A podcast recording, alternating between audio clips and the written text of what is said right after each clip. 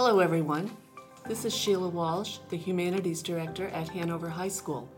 We're gathered here today in anticipation of the high school production of Little Shop of Horrors, a musical show going up next uh, Thursday, Friday, and Saturday, December 13th, 14th, and, and 15th, here at the Nyman Auditorium at Hanover High School.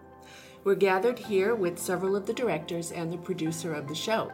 We have the music director, Michael Wade, the technical and staging director, Colin Fahey, the Hanover Performing Arts Company coordinator and producer of the show, Meg McAvoy Duane, and we also have the orchestra director, Matt Harden. So I'm going to uh, ask a few questions, and you can uh, share your thoughts about how the production came together, and uh, we'll all get to know each other a little bit better, and hopefully encourage people to come and see the show. So, my first question is How did you decide on Little Shop of Horrors for this year's show? And what's your general process for choosing the annual musical? We have a lot of factors that go into choosing a show. Uh, we have many, many discussions beforehand uh, based on the talent that we know we have of the students, of who can sing what ranges, who can dance, or what acting abilities we have, as well as the avail- availability of the rights. Little Shop of Horrors is something that several of us have done in different schools before, so we figured that this would be something that would be a good collaboration of different thoughts of this particular musical, and it's it's wonderful so far. So we're really, really happy with it. That's great. That's great. Uh, Colin, what has been challenging about bringing this particular script to life? So with Little Shop of Horrors, it's interesting because uh, there are a lot of sort of unrealistic aspects that need to be uh, accomplished on stage. Now, obviously, you have a giant man-eating plant. Uh, you you also have, uh, at least in our situation, we have a cast ensemble uh, which the actual show itself has um, a small amount of lead roles uh, that would then uh, cover ensemble roles as it's written. But we have a full ensemble cast of students uh, that back up those lead roles. So that has been uh, an interesting and uh, sort of successful challenge thus far, is sort of incorporating all of the kids, allowing them to really um, bring their best to the table while still sort of keeping the show together as it as it was written. Mm-hmm. So. Uh, so, what sort of person is going to absolutely love this show? Everyone. Everyone. Everyone. Everyone's great. So everyone should come. Especially if you love like sci-fi, anything sort of sci-fi, fantastical, fantasy. It's mm-hmm. very, very much towards that geared towards that realm. And I'd say that the music is very much geared. It's it's early early rock and roll. Yes. Fifties, um, Very doo-wop and derivative of that time mm-hmm. period. That sounds great. Mm-hmm. Is there anybody who should not come to see the show? The show itself uh, probably lends itself to a middle school or older audience. There, there are a couple of things that get a little bit darker. Right? There is indeed, as Colin said, a man-eating plant.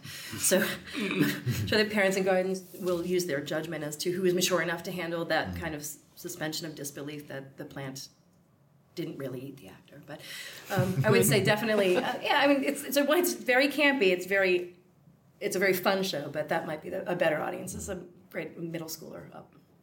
That's great. That's good to know. So, what will the audience be thinking about in the car as they drive home after seeing Little Shop?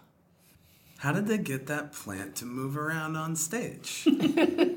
um, or definitely, you know, yeah. Or uh, where did the people go after they got eaten by that plant. um, and, uh, lots of technical aspects that I think are going to be very, uh, very much sort of mm, left to the interpretation by the end of the piece. Um, hopefully, at the same time, they're walking away thinking, "Wow, that was a smash hit! Awesome high school performance of uh, what is actually a really." Um, can be a really difficult show to put on. It's it's um, it's been going so well. So I hope that they have some uh, some of the tunes stuck in their head too. I mean, oh, definitely some good um, some good songs to get stuck in the old mm-hmm. ear. Yeah, mm-hmm. they're they're ingrained in ours. I think. Yeah, absolutely. yeah. yeah. Mm-hmm. That sounds great. I mm. can't wait to hear the songs. Uh, Michael, this is a question for you. What do you think is going to surprise people about this particular show? Yeah, so you know, like Matt said earlier, the um, the show really starts off very, very sort of um, fluffy and peppy. It's got this doo wop rock feel, very 50s, and it's so fun. But as the show sort of progresses, we get this um, beautiful, mm, sort of complex character arc through all of them, our, our main leads. And um, uh, we answer some really big moral questions about, you know, what sort of things are you willing to do to get the things that you want? Um, how far are you willing to go? Is an evil act that's committed on an evil person still an evil act? There's some people that kind of get what mm-hmm. they deserve, you think, but at the same time, you can't help but feel a little bad for them. Mm-hmm. Those are um, difficult moral questions. yeah. That's mm-hmm. great. I think great theater forces us to answer some of those questions, or at least ponder them. Yeah. So, Meg, what is the best night to come and see the show? All of them. Um, great. All of them. Um, opening night is generally the most popular night, but I think that this is one of those shows that the people who come on opening night are going to want to come back again. Yes. It's definitely. it's a it's just a very it's a catchy show.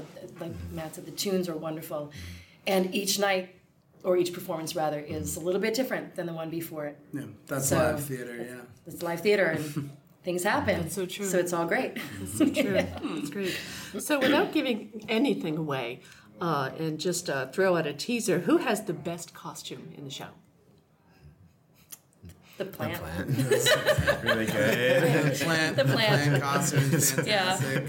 Uh, we also have a dentist in the cast who um, has a pretty excellent surprise costume that uh, the audience should keep an eye out for. Yes. Great. That's great. Uh, so, I have a general question for all of you.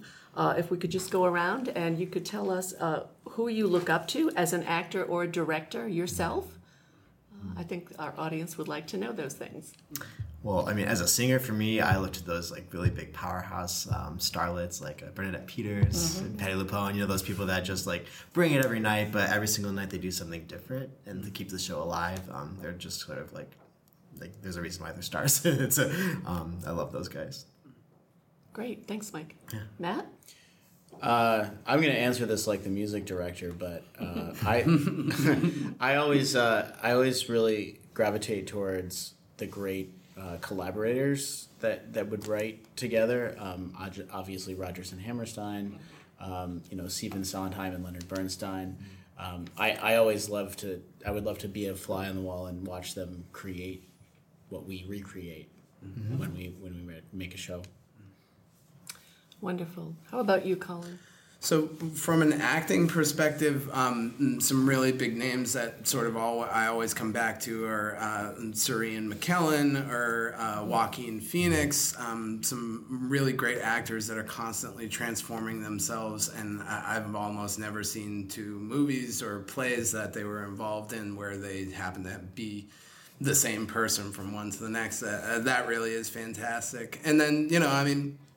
Uh, as far as like directing is concerned, uh, I'm a big fan of Paul Thomas Anderson. He's a film director, and just the work that he can do with a script uh, in order to mm, make those sort of crazy things come to life is always really exciting. Terrific. I don't even know who that last person is that you talked about, so I need to go and find out about That's him. all good. Yeah, we'll chit chat. We'll okay, sounds good. Thank you. And finally, Meg, who do you look up to? From a producing standpoint, mm-hmm. theatrically would be Cameron Mackintosh is the name I think most of us go to. Just the the pieces that he's brought to stage and the clear collaboration that he has has formed with all of the people he works with. They're the most powerhouse shows that most of us have ever seen. So he's definitely definitely up there. Mm-hmm. Top of Wonderful. the list. I would add I would add David Merrick to that list too. Absolutely. Mm-hmm. Absolutely. Uh, so I want to thank you all for being here today, uh, and we hope that all of you in the audience will come and see Little Shop of Horrors that goes up December 13th uh, on a Thursday night here at the high school, and it runs for Friday night and Saturday afternoon as well. Uh, the evening starting times are 7 p.m., and the afternoon starting time is 2 p.m. Tickets are available for sale here at the high school next Monday, Tuesday, and Wednesday in the cafeteria from 3 till 7 p.m. Uh, or by uh, emailing the Hanover Performing Arts Committee at hpac at hanoverschools.org. Uh, so thank you for your time, and uh, we hope to see you all at the show. Thank you very much. Thank you. Thank you.